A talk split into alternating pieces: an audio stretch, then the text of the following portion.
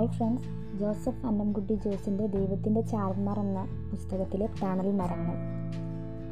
അവളെ ഞാനൊന്ന് നോക്കി. ഇരുവശത്തേക്കും മുടിയിഴ കെട്ടിയൊതുക്കിയ ചുവന്ന നിറത്തിലുള്ള റിബൺ കഴുത്തിൽ ഇപ്പോൾ പൊട്ടുമെന്ന് തോന്നിപ്പിക്കുന്ന ഒരു കൊന്തമാല ചെറിയ മുഖത്തുള്ള വലിയ കണ്ണുകൾ മെലിഞ്ഞു വെളുത്ത ആ പത്താം ക്ലാസ്സുകാരി പച്ചയും വെള്ളയും കലർന്ന സ്കൂൾ യൂണിഫോമിൽ എന്റെ മുൻപിൽ വിടർന്ന ചിരിയുമായി വന്നിരുന്നു.